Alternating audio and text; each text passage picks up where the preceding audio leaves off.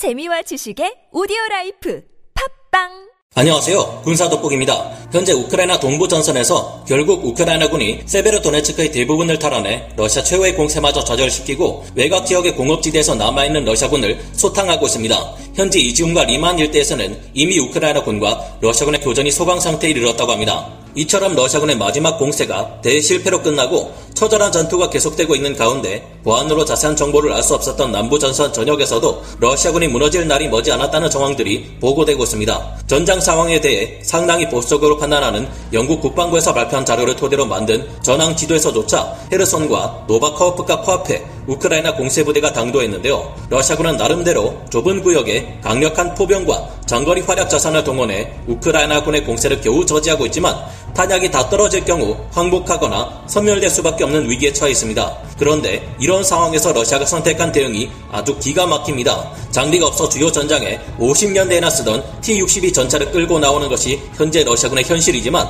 러시아는 5만 7천여 명이나 되는 신병 예비군을 강제로 동원해 우크라이나 동북부 접경지대에 배치하고 있다는데요. 이뿐만이 아닙니다. 러시아는 아직 전면 전쟁이나 국가 총동원령을 선포하지는 않았지만 도네츠크 지역과 루안스크 지역의 점령지에서 70만 명에 가까운 병력을 징집할 수 있는 상태입니다. 러시아군은 이중 도네츠크에서 추가 병력을 징집해 포파나야에 다시 공세를 시작했다고 하는데요. 좀 더 자세한 사항 알아보겠습니다. 전문가는 아니지만 해당 분야의 정보를 조사 정리했습니다. 본의 아니게 틀린 부분이 있을 수 있다는 점 양해해 주시면 감사하겠습니다. 우크라이나군에서는 오신트 정보를 전하는 이들 모두에게 헤르손에 관한 전황을 가급적 전하지 말고 보안을 지켜달라 해서 정확한 내용이 나오지 않고 있지만 친러 OSINT 정보통들이 밝히는 바에 의하면 놀랍게도 남부전선의 우크라이나군 공세부대가 헤르손과 노바카우프카의 코앞에 와 있다고 하는데요. 이 지도는 영국 국방부가 공개한 정보들을 토대로 만든 전황 지도입니다.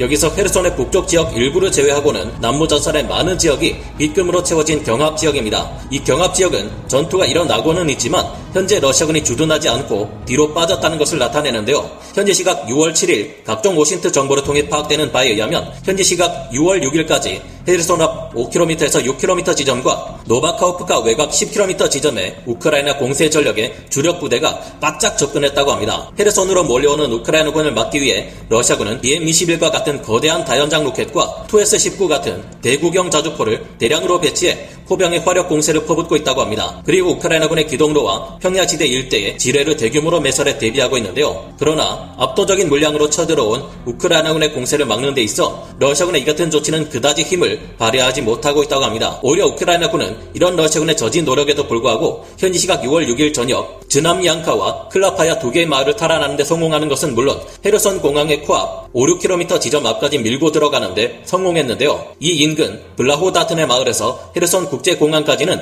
러시아군이 방어진지로 삼을 만한 곳이 없어서 어쩔 수 없이 헤르손 공항까지 물러나야 했다고 합니다. 이런 상황의 러시아군 입장에서 더 큰 문제는 우크라이나군이 이곳과 함께 드네프르 강 이북의 노보베리스라우까지 들이닥쳤다는 것입니다. 이 지역은 러시아군이 절대 끊어버릴 수 없는 카우프카 수력발전소와 댐으로 연결되는 드네프르 강 이남의 노바카우프카까지 불과 10km 정도밖에 떨어져 있지 않은 지역인데요. 러시아는 화력의 분산을 최소화하고 드네프르강 이북의 우크라이나군이 노바카우프카로 넘어오려면 지나야만 하는 E58 도로 일대를 중심으로 방어부대를 집중시켰습니다. 그러나 헤르손과 노바카우프카 양쪽 모두 러시아군 방어병력이 너무 부족한 상황이라 이들은 포병의 대규모 화력 공세를 통해 우크라이나군의 접근을 막고 있을 뿐인데요. 그러나 이들의 화력 공세는 오래가지 못할 것으로 전망됩니다. 이들에게 이어지던 보급이 현재 끊어질 상황에 처해 있기 때문인데요. 멜리토폴 등의 남부전선 러시아군 병참선이 현재 극심한 우크라이나 파르티잔들에 의해 계속 피해를 입고 있기 때문입니다. 이들은 시민들로만 구성된 유격대원들이 아니라 우크라이나군 출신, 경찰 출신의 인원들도 섞여 있어 이 지역의 부족한 러시아 병력이 상대하기 굉장히 껄끄러운 이들로 알려져 있습니다. 이들로 인해 남부전선 러시아군의 보급로는 조만간 끊어질 것으로 보이며 노바카우프카 앞에서 겨우겨우 우크라이나군을 저지하고 있는 러시아군 포병들의 탄약이 떨어지는 순간 우크라이나군은 물밀듯이 밀고 들어와 이 지역 러시아군을 싹 쓸어버릴 것이 예상됩니다. 그런 다음 우크라이나군은 드네프르 강 이북과 이남 지역에서 모두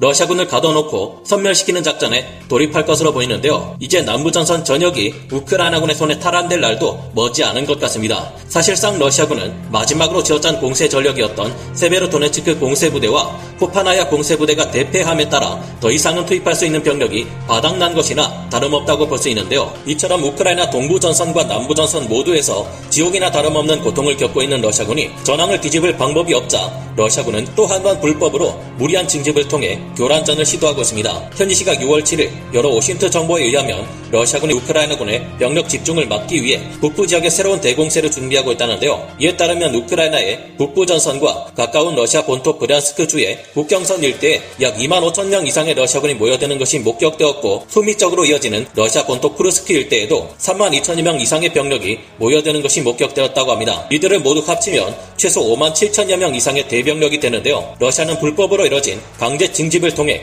이들 신규 병력을 징집했으며 이들은 우크라이나 북부 전선에 집결해 우크라이나군 병력을 북부 전선에도 배치시키게 만들어 동부 전선과 남부 전선의 우크라이나군 병력을 분산시키는 작전에 투입될 것으로 전망됩니다. 정말이지 어떻게든 불리한 전황을 뒤집기 위해 쓰는 러시아군의 발악이 징글징글한데요. 이보다 더 큰 문제가 있는데 러시아 내 강령파들이 지금까지 특수 군사 작전으로 분류되었던 이 전쟁을 전면전으로 전환시키고 국가 총동원령을 내려 합법적으로 러시아 내 모든 성인 남성들을 징집하면 현재 병력 부족 문제를 해결할 수 있다고 주장하고 있다는 것입니다. 이렇게 하면 어떻게든 현재 더 이상 병력의 충원이 힘들어진 러시아가 전쟁을 새로운 국면으로 전환시킬 수 있다는 것은 분명한데요. 러시아가 전면전을 선포할 경우 전시 경제 체제로의 전환을 통해 앞으로 이 전쟁에 러시아가 더욱 많은 군수 물자를 쉽게 전해줄 수 있는 기반이 마련되기에 지금보다는 숨통이 트일 것으로 보입니다. 이 외에도 러시아는 현재 도네츠크 지역에서도 강제 징집을 통해 재편성된 공세 전력으로 또다시 포파나야를 공격하려는 움직임을 보이고 있다는 것이 포착되었는데요. 다행인 점은 이 같은 조치를 시행하는 것이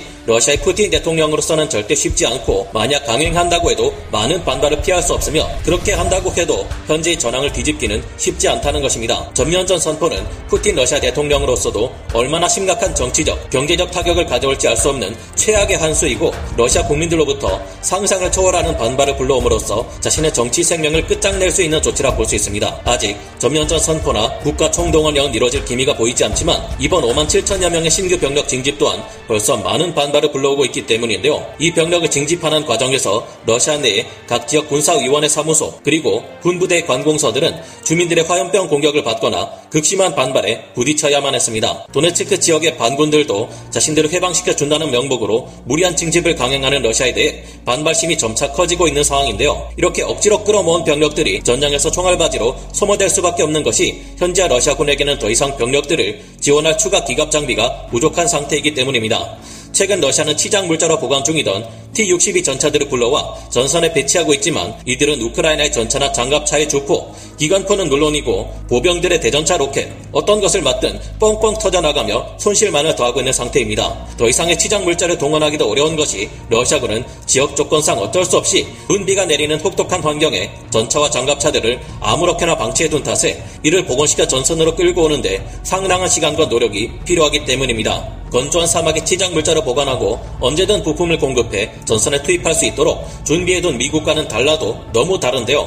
게다가 우크라이나 군에게는 점점 더 많은 서방제 장비들이 주어짐으로써 더 많은 기계와 부대가 탄생하고 있는 만큼 이제 정말 상황이 뒤집어지기는 어려운 상태입니다. 러시아가 아무리 많은 병력을 징집한다 한들 소총 한자로 지어주고 맨몸으로 우크라이나 적진에 돌격하라 했다가는 푸틴의 정치 생명은 그날로 끝이라고 봐야 할 겁니다. 이제는 푸틴도 문제지만 그에게 전면전 선포를 부추기는 강경파들을 어떻게 진정시켜야 할지 방법을 생각해 봐야 할 시기인 것 같습니다. 오늘 군사 돋보기 여기서 마치고요. 다음 시간에 다시 돌아오겠습니다. 감사합니다. 영상을 재밌게 보셨다면 구독, 좋아요, 알림 설정 부탁드리겠습니다.